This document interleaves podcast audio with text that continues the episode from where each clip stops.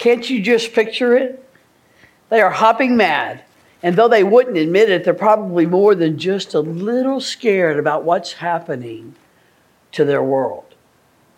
And so the chief priests and elders come to Jesus and demand, Who do you think you are? What gives you the right to say and do the things you're saying and doing? How dare you ride in here being treated like a king? How dare you run the money changers and merchants from the temple? How dare you teach some of these incredible lessons you've been filling people's heads with? You've got some nerve coming in here, stirring things up, upsetting our quiet, workable system. You've gathered followers, and now people are starting to question our age old traditions and customs. By what authority are you doing these things? And who gave you this authority? Where are your credentials? Now, Jesus is smart enough to know that sometimes a question really isn't a question. Jesus senses that this is a trap. There are people who fear him and the change that he represents and so they'd rather he just disappear.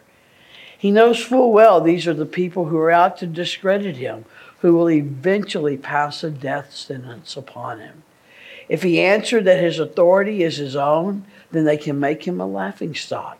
And if he tells them his authority is from God, then they will try to make him out to be a liar and a blasphemer. So rather than answer them, he responds with a question of his own. Where were John's credentials? Was his authority from heaven or from earth? The temple authorities realized quickly that the wily Jesus has set for them a trap of their own. If they say John's authority was only human, of human origins, they'd be practically lynched, for John the Baptizer was widely regarded and revered as a great prophet.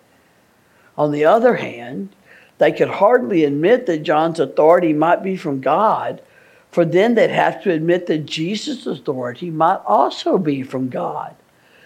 So maybe they huddle and decide he's got us cornered. Let's just feign ignorance. We don't know, they respond, which I think translates, we don't want to know. We don't want to be disturbed. We've got the religious life of the people well ordered and under control. Please, Jesus, just go away.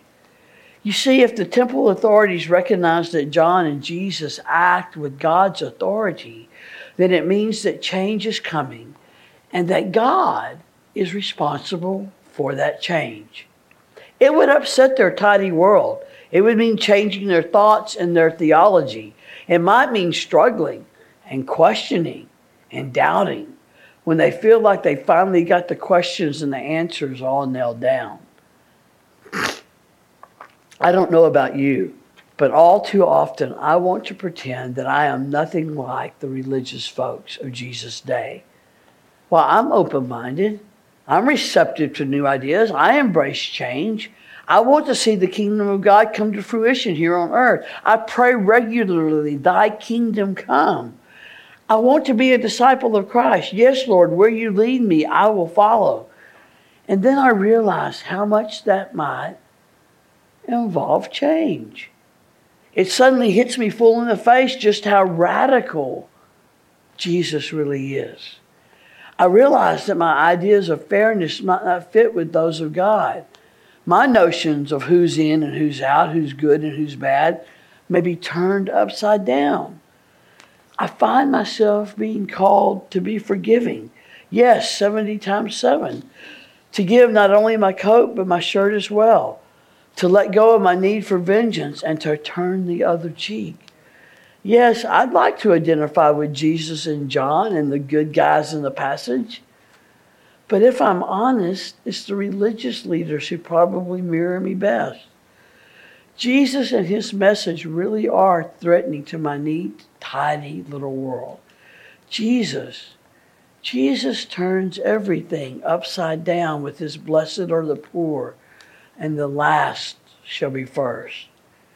And so we too must wrestle with this question of what gives Jesus the right to say these unsettling things, to command us to behave in these ways that may seem to us so unnatural. If we understand that Jesus is given authority by God, then we must take seriously the things he commands us to do, right? Jesus responds to the religious leaders' attempt to get themselves off the hook by taking a different tack. He tells them a simple little story of a father and his two sons. The father asked both to work for him. The first said no, but later went and did the work anyway. As a mother of a son, I can easily put myself in the story. Often I hear, gee, I'd like to help mom, but, but, and then he's suddenly there at my side helping me get the job done. Of course, there's also those other times when, like the second, he said yes, but never showed up. Sure, I'll do that, Mom, only to find out it was forgotten or put off indefinitely. Either way, left undone. Jesus asked the temple leaders, Which do you think did the will of the Father? They give the only answer possible. It's not what you say, it's what you do. Jesus then tells these religious leaders, Don't you get it? You know God's way. You know the right words about God. You teach the right words every day. Can't you see the presence of God in my words and deeds? Yet you fight me all the way. You play word games and you won't consider that you too need to change. Look around. Those who have cheated and lied and exploited others are being changed all around you. And they, not you, are following me into the kingdom of God. I think sometimes we are much too hard on the temple leaders. We want to paint them as the evildoers who are so different than we are. But I think Jesus knew and understood them. Yes, some were probably evil men, but a lot of them had just sort of lost their way, gotten caught up in the religious bureaucracy, which has somehow gotten twisted and out of sync with God's heart and mind. Jesus wanted them to get on the right track. He wanted them to, to he wanted to see them come to a fuller understanding of God. And so he never gives up. Even in this passage, he is telling them, you, you can change. You can do God's work even though you at first said no. You claim not to know that I speak and act with God's authority, but it's not too late to concede that I am the way and the truth and the life. But just acknowledging Christ, just saying, Yes, I believe, is not all there is to life for citizens of God's kingdom. God wants deeds rather than just empty words. Not everyone who cries, Lord, Lord, will come into the kingdom. God expects us to put our faith into action, to do what we say we believe. When did we see you, Lord? When you welcomed the stranger, when you fed the hungry, when you visited the lonely, stood with the oppressed, listened to those who have been silenced? Sometimes we are forced to realize what we're forced to realize is that God is calling us to something new, something different. Often that means we will experience an intense conflict between our church's life and what God desires for it to be. We will become conscious of various aspects of our idolatry, our inconsistencies. We will become painfully aware of the idols of money and materialism that we have placed as gods before the one true God.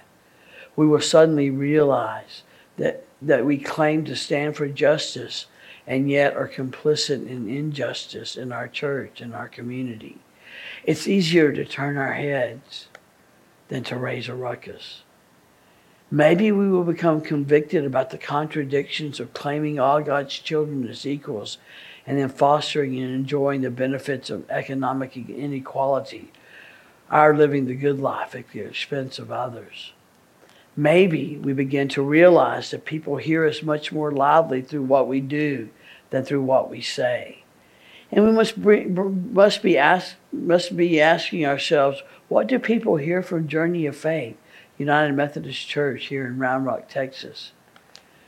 If we profess to recognize that Jesus and John were given authority by God, are we living out that profession by doing the things they taught us to do?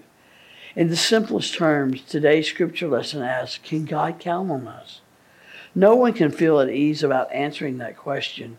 We know how often we fail each other, much less God. Even so, the question doesn't go away. Do we want to do more than speak or think about the faith? Do we honestly want to live it every day? Maybe we said yes but didn't do it. But if we once said no, it's not too late. We are called to represent Christ, to represent Christ, to live as citizens of God's kingdom, to love God, and to love our neighbor. I suspect that if we were to seriously live as the peculiar people God calls us to be, we, like Jesus and John, would also be hearing people ask, by what authority are they doing these things? And could we respond by the power of God in Jesus the Christ? A man had two sons. Which one are you? Thanks be to God, amen.